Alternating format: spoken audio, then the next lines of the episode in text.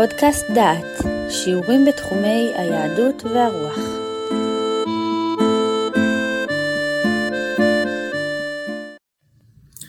ברוכים הבאים לפודקאסט דעת, לקורס חוק, מוסר ומלחמה. אנחנו עוברים עכשיו לאדם אחר, שפעל באופן מאוד מאוד נמרץ למהפכה ולמרד, כאשר העיקרון היה התנגדות בלתי אלימה. אני מתכוון למהטמה גנדי. גנדי פעל בתחילת המאה ה-20, הוא היה מנהיג פוליטי ורוחני הודי. הוא הוביל את תנועת העצמאות ההודית במאבקה נגד שלטון האימפריה הבריטית. הוא נחשב לסמל ההתנגדות הלא אלימה בזכות פילוסופיה ממוקדת בחיפוש אחר האמת ובהתנגדות לרשע, באמצעות התנגדות פעילה אך לא אלימה. הדבר הזה הוביל לעצמאות הודו, והוא עורר השראה אצל הרבה מאוד תנועות של זכויות האדם. אבל צריך לזכור שלא תמיד האויב שעומד מולך הוא כזה שהוא מסוגל לקבל את הדברים שאתה אומר, ולא תמיד אתה נלחם נכון נגד, נגד האויב שמקשה עליך. אני אתן לחובתו נקודה אחת, שאנחנו כיהודים נבין אותה עד לסוף. הוא המליץ ליהודים, כשהוא שמע על השואה ועל כל מה שמתרחש שם, הוא המליץ ליהודים לא להתנגד לנאצים, ולפעול נגדם כמו שהוא פעל נגד הבריטים ששלטו בהודו. זו שגיאה מזעזעת, אין ספק. אבל מן העניין הזה אפשר גם ללמוד דבר נוסף. שלא כל תיאוריה מתאימה לכל עם ולכל מסגרת ולכל אויב. אבל שוב, אנחנו לומדים עכשיו את התפיסות השונות, והתפיסה של אי ציות אזרחי היא מחלחלת ונמצאת בליבת מאבקים וויכוחים רבים ומגוונים, וצריך להכיר אותה מן הנקודה ששם היא נולדה. עכשיו אני נותן לגנדי את זכות הדיבור. הקשיבו לדבריו של גנדי. מי ייתן ויכולתי לשכנע את כולם שאי ציות אזרחי הוא זכותו הטבעית של האזרח. אין הוא יכול לוותר על זכות זו מבלי שיחדל להיות אדם. אי ציות אזרחי לעולם אינו גורר בעקבותיו אנרכיה. אי ציות פלילי עלול להוביל לאנרכיה. כל מדינה המדכאת אי ציות אזרחי מנסה לכלוא את המצפון. אי ציות אזרחי יכול להוביל אך ורק לעוצמה ולטוהר. המתנגד המשתמש בדרך של אי ציות אזרחי לעולם אינו אוחז בנשק, ומשום כך אין הוא מזיק למדינה שיש לה נכונות כלשהי להקשיב לדעת הקהל. הוא מסוכן למדינה אוטוקרטית מפני שהוא מביא לנפילתה על ידי שהוא משפיע על דעת הקהל בסוגיה שבגללה הוא מתנגד למדינה. אי ציות אזרחי הופך אפוא לחובה קדושה כאשר המדינה הפכה להיות למופקרת או למושחתת, שהן היינו הך. אזרח הנושא ונותן ממדינה כזאת, נעשה שותף לשחיתותה או להפקרותה. וכאשר גנדי עמד בפני שופט בריטי בשנת 1922, הכריז, אני עומד כאן כדי להזמין ולקבל על עצמי בשמחה את העונש הכבד ביותר שאפשר להטיל עליי בגין מעשה שעל פי החוק הוא פשע מכוון, אבל נראה לי כחובה העילאית המוטלת על כל אזרח. ואנחנו עוברים עכשיו למנהיג נוסף. גם הוא שינה סדרי עולם וגרם למהפכות גדולות. האיש הזה הוא מרטין לותר קינג. מרטין לותר קינג נולד ב-1929 ונרצח ב-1968, צעיר למדי. הוא היה כומר בפטיסטי אפרו-אמריקאי. היום אסור לומר כושי, כי זה הפך להיות מילת גנאי, אבל אתם תראו שהוא בנאומים שלו עדיין משתמש במילה כושי, מפני שהמילה עדיין לא נכנסה לרשימת המילים המעליבות. גם בתנ"ך מופיע כושי, היהפוך כושי אורו ונמר חברבורותיו. כושי לא נחשב למילת גנאי. אם כן, מרטין לותר קינג, כומר בפטיסטי, אפרו-אמריקאי, לוחם למען זכויות האדם השחור בארצות הברית, קיבל פרס נובל לשלום. יום מרטין לותר קינג הוא חג לאומי בארצות הברית. ומרטין לותר קינג מבדיל בין חוק צודק לבין חוק בלתי צודק. מרטין לותר קינג עבר על החוק ונכלא, הוא ישב בבית הכלא. מבית הכלא הוא כתב מכתב, ובמכתב הזה הוא מסביר מה בין חוק צודק ובחוק בלתי צודק.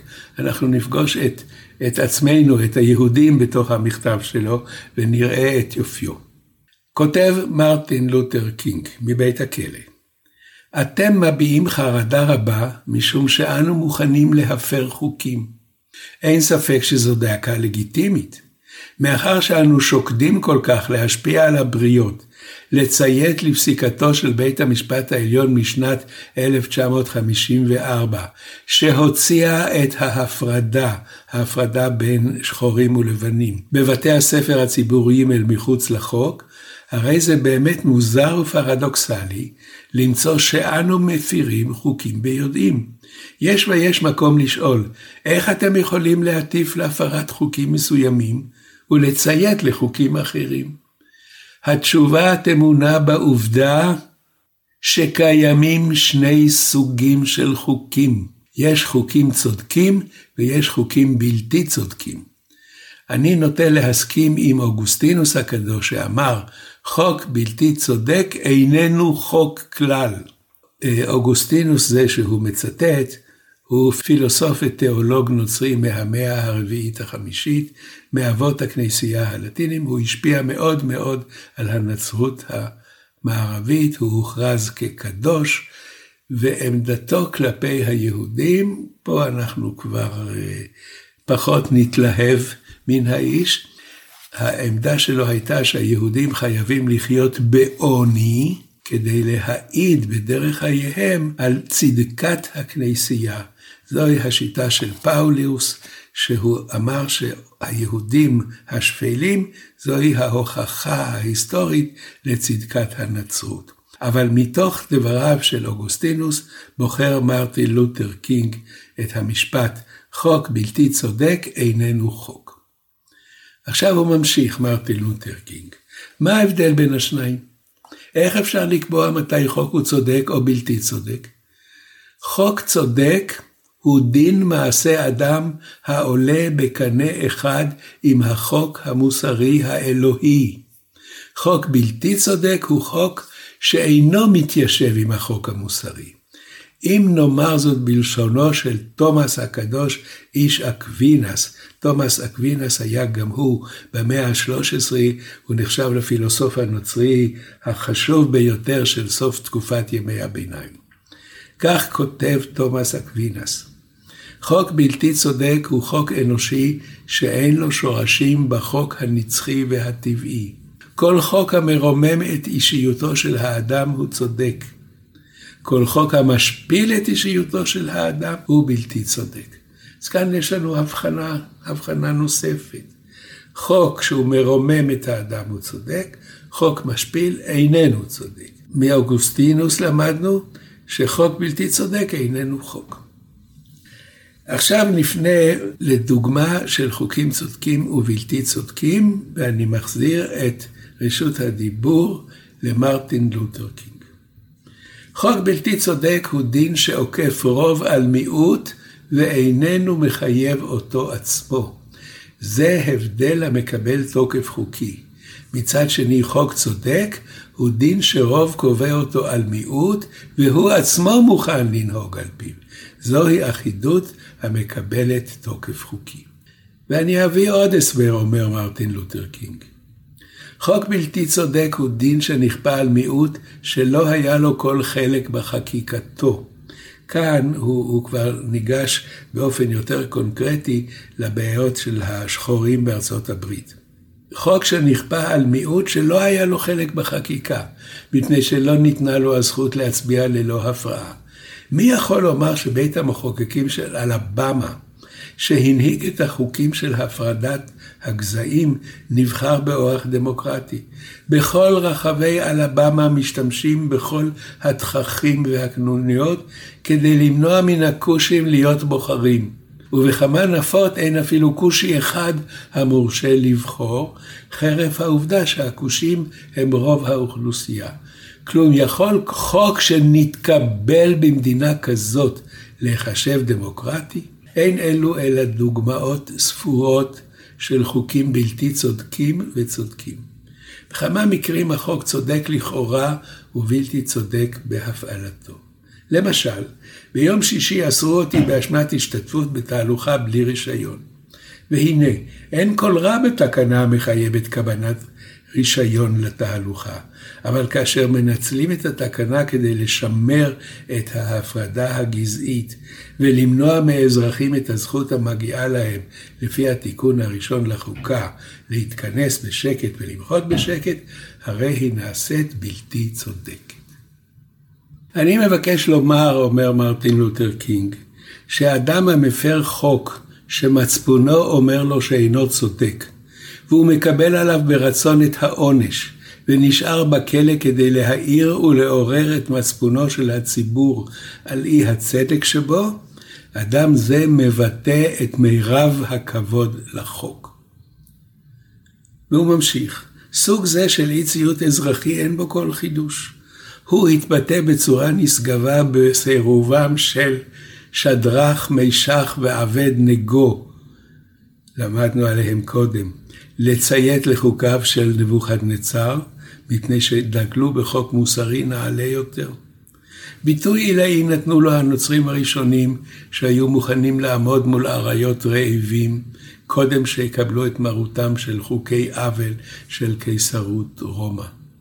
במידה ידועה החופש האקדמי קיים בימינו מפני שסוקרטס קיים את האי ציות האזרחי הלכה למעשה. ועכשיו הוא מגיע אלינו, שימו לב.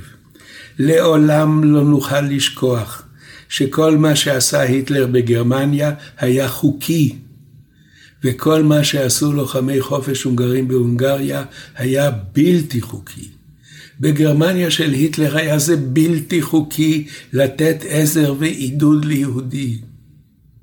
אבל אני בטוח, אומר מרטין לותר קינג, שאילו חייתי בגרמניה בעת ההיא, הייתי עוזר לאחיי היהודים ומעודדם, אף על פי שהיה בכך משום עבירה על החוק. אני סבור שאילו חייתי כיום בארץ קומוניסטית, שבה מדכאים אי אלו עקרונות היקרים לאמונה הנוצרית, הייתי מטיף בגלוי להפרת החוקים האלה המנוגדים לדת. ועכשיו אני רוצה להביא עוד קטע של הרצאה של מרטין לותר קינג, שהוא הרצה אותה בכנס של עורכי דין ב-1965. הוא אומר כך, באופן פרדוקסלי, אף שתומכי ההתנגדות הבלתי אלימה אימצו לעצמם את עקרונות האי ציות האזרחי של טורו וגנדי, הרי הם מכבדים את החוק. הם חשים אחריות מוסרית המחייבת לציית לחוקים צודקים. אבל הם מכירים בכך שישנם גם חוקים בלתי צודקים. מנקודת ראות מוסרית טהורה, חוק בלתי צודק הוא חוק שאינו תואם את חוקי המוסר של היקום. לסיום פרק זה אני רוצה לקרוא קטע מן הכרזת האו"ם על זכויות האדם. ואני קורא את ההקדמה, הקדמה להכרזה האוניברסלית של זכויות האדם. והדבר מתחיל כמסמך משפטי. הואיל וההכרה בכבוד הטבעי אשר לכל משפחת האדם ובזכויותיהם השוות והבלתי נפקעות היא יסוד החופש, הצדק והשלום בעולם. והואיל והזלזול בכבוד האדם ובביזויים הבשילו מעשים פראיים שפגעו קשה במצפונה של האנושית. והואיל והכרח שזכויות האדם תהיינה מוגנות בכוח שלטונו על החוק, ניתן לגזור מקביעות אלה את המסקנות הבאות. אפשר למנוע את מעשי הזוועה שזעזעו את מצפון האנושות ואת הפגיעות בזכויות האדם על ידי ייסודו של שלטון החוק. חירות הדיבור והאמונה והחירות מפחד וממחסור נבחרו מבין כל זכויות האדם כחירויות המאפיינות עולם חופשי. עריצות ודיכוי אינם מתיישבים עם כבוד האדם ועם זכויותיו המוחלטות. מרד נגד עריצות ודיכוי הוא מפלט אחרון, בטרם פונים אליו יש למצות תחילה כל אמצעי אחר שבנמצא. סיימנו את הנושא שעסק בחוק חוקי ובלתי חוקי, בהתנגשות בין חוק ומוסר, ובהגותם של הוגים שהציגו את התבנית, את התבנית הנפשית של אדם שעובר על החוק, אבל מוכן לשלם את המחיר של העבירה שעבר. כמו שאמר מרטין לותר קינג, אדם שכך נוהג הוא זה שמכבד את החוק ועובד לפי הצדק.